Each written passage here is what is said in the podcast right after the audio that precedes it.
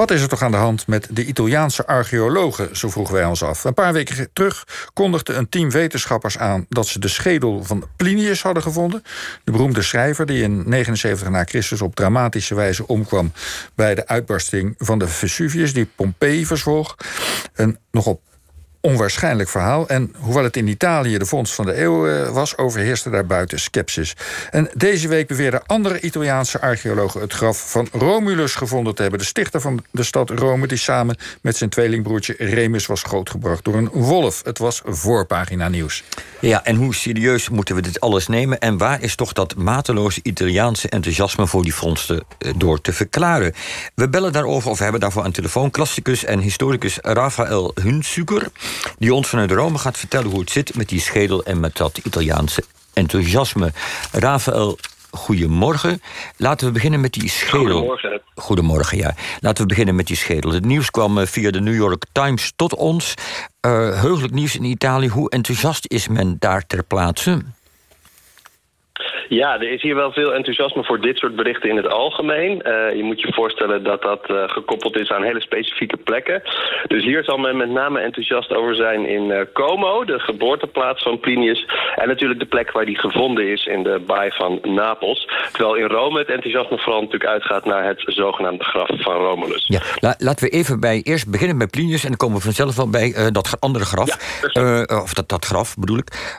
die Plinius, wie was dat ook weer eens? En hoe kwam hij om ja, het leven? Hij was eigenlijk een, uh, een heel interessante figuur. Hij kwam om het leven in zijn functie als admiraal van de Romeinse vloot bij Kaap Misenum. Uh, daar was hij gelegerd. En ten tijde van de uitbarsting trok hij er dus op uit met zijn schepen. Dat was eigenlijk een hele interessante beslissing, want je zou het kunnen zien als de eerste militaire reddingsoperatie uit de geschiedenis. Hij ging dus eigenlijk op het gevaar af als een soort uh, proto-ramptoerist om mensen te redden. En dat is hem uiteindelijk fataal geworden. Uh, dus hij is uh, zeg maar moeten aanmonsteren en daar waarschijnlijk door vulkanische gassen of andere zeg maar, atmosferische verschijnselen om het leven gekomen. Uh, en is dus eigenlijk in het harnas gestorven. Ja, ja. dus uh, en er is jaren onderzoek gedaan naar deze schedel door het team van uh, allerlei soorten wetenschappers.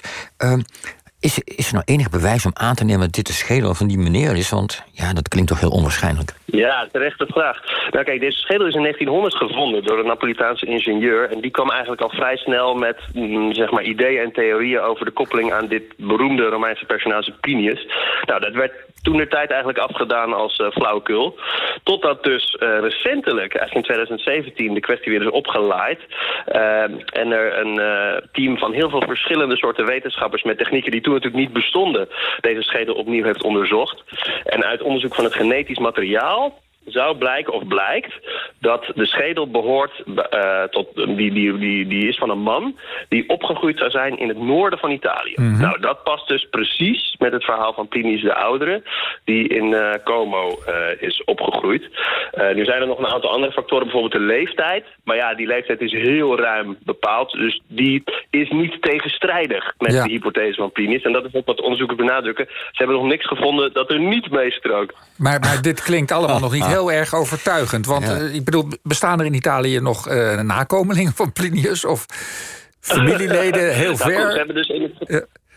ja. Dat, dat, dat, denk ik niet. Alhoewel misschien sommige mensen er anders over denken. Maar ze hebben dus uh, kunnen vaststellen wat de, de, de, de, het gebied is waar deze, deze persoon uit afkomstig is. Ja. En, dat is ook heel belangrijk, dat is in 1900 vastgesteld. Rondom het, het, het uh, skelet zouden allerlei militaire insignes zijn gevonden. Een ring, een zwaard, uh, juwelen. Die eigenlijk bij een, iemand behoren die heel hoog in de hiërarchie staat. En dat zou dan dus bijvoorbeeld Plinius kunnen zijn geweest. Ja, maar goed, nou hebben mensen buiten Italië... de, de beroemde klassica uh, Mary Beard uit Engeland bijvoorbeeld... deze fonds alles fake news afgedaan. Uh, hoe, ja, precies. Ja? Dat is ook heel typisch. Uh, dus, maar heeft ze een punt? dat is een soort... Nou, ze heeft zeker een punt. Kijk, uh, bedoel, het, het, zou kunnen, het is niet onmogelijk... maar er is eigenlijk geen doorslaggevend bewijs dat dit Plinius moet zijn. Er zijn, is, is het bewijs dat het Plinius zou kunnen zijn. Um, en kijk, het interessante is, je komt er eigenlijk niet uit. Hè? Er is, er is, je zou niet echt iets kunnen vinden wat het onomstotelijk bewijst. Um, en ja, daarom is de discussie eigenlijk uh, zoals die is. Uh, het is eigenlijk heel interessant om te zien hoe daar op, door verschillende ja. mensen op wordt gereageerd. Ja, maar als ik jou zo hoor, komt het bewijs toch eindelijk neer op het is niet te bewijzen dat hij het niet is. Dat is toch gewoon een hele zwakke bewijsvoering eigenlijk. Ja, dat is een hele zwakke bewijsvoering, inderdaad. Maar de wil om te geloven dat hij het is. En het enthousiasme voor die hypothese, ja, die, dat is wel degelijk reëel. Ja, maar goed, Dat, komt, eh, dat komt dichter in de buurt van godsdienst dan wetenschap, lijkt ja. mij. En, ja. en, en dan komt er nu ja, nog... Dat, dat, dat, die vraag kun je stellen, inderdaad. Ja. en het heeft ook wel veel met godsdienst te maken, want het is een soort reliquie. Je moet begrijpen dat dit heel erg te maken heeft ook met de geschiedenis van Italië en de geschiedenis van de Romeinse, het Romeinse verleden in Italië. Dat wordt gezien als een soort mm, als de basis van een soort nationalistisch uh, nationaal verleden. Um, oorspronkelijk in nationalistische zin zo geconcipieerd. En ja, daarom is het enthousiasme zo groot. Er ligt ja. nu iets op tafel dat mogelijk zou kunnen bewijzen uh, nou ja, dat dit Plinius is. Ja. En dan wordt die geschiedenis dus opeens heel erg tastbaar. Ja, en als het allemaal nog niet mooi genoeg is, is daar dus ook nog het graf van Romulus gevonden. Een van de stichters van Rome. Jij was zo bij de presentatie van die vondst. Nou, ik kan niet wachten. Vertel, hoe was dat? Was daar ook een dol enthousiasme? Ja, dat was ongelooflijk. De hele Curia, het antieke senaatsgebouw... die nu in gebruik is als, als perszaal, die, zat, die barstte uit zijn voegen. Er waren uh, honderden journalisten op afgekomen. Um, vervolgens moest iedereen dus uh, na elkaar één voor één uh, in dat graf om het, om het, om het te bekijken. dus ik heb mensen, volwassen, zeg maar serieuze mensen... nog nooit zo opdringerig in een rij zien staan. Stond jij iedereen er ook tussen? Daar echt, ja, ik ben uiteindelijk als laatste ook nog gaan, uh, gaan kijken. Dat was heel erg leuk. Ja, het is ongelooflijk bijzonder wat daar is gevonden.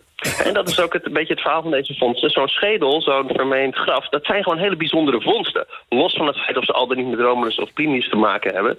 En dat is eigenlijk natuurlijk waar de, waar de aandacht naar uit zou moeten gaan. Hè, dat zijn echt wel serieuze dingen. Dus Ja, maar- deze schedel, die is absoluut uit de oudheid, daar, dat, dat klopt gewoon. En ja, deze grafkamer, nou dat is een ruimte uit de 6e eeuw voor Christus. Waar, waar iets bijzonders mee aan de hand moet zijn geweest. Want die ligt pal onder het senaatsgebouw. Is daar ook min of meer bewaard gebleven. Maar ja, om die nou aan Romulus te koppelen, dat, dat gaat wel echt een beetje Ja, ver. want als we het allemaal nog veel gecompliceerder willen maken... je kunt je... Ik dacht altijd dat is een mythisch figuur, Romulus. Die, heb, die, die heeft nooit bestaan. Ja. Nou, dat is helemaal waar. En hij is bovendien, als hij al zou hebben bestaan, is hij in, eh, zeg maar onder de goden opgenomen. Dus dan is er helemaal geen, eh, geen lichaam wat in een graf moet worden gelegd.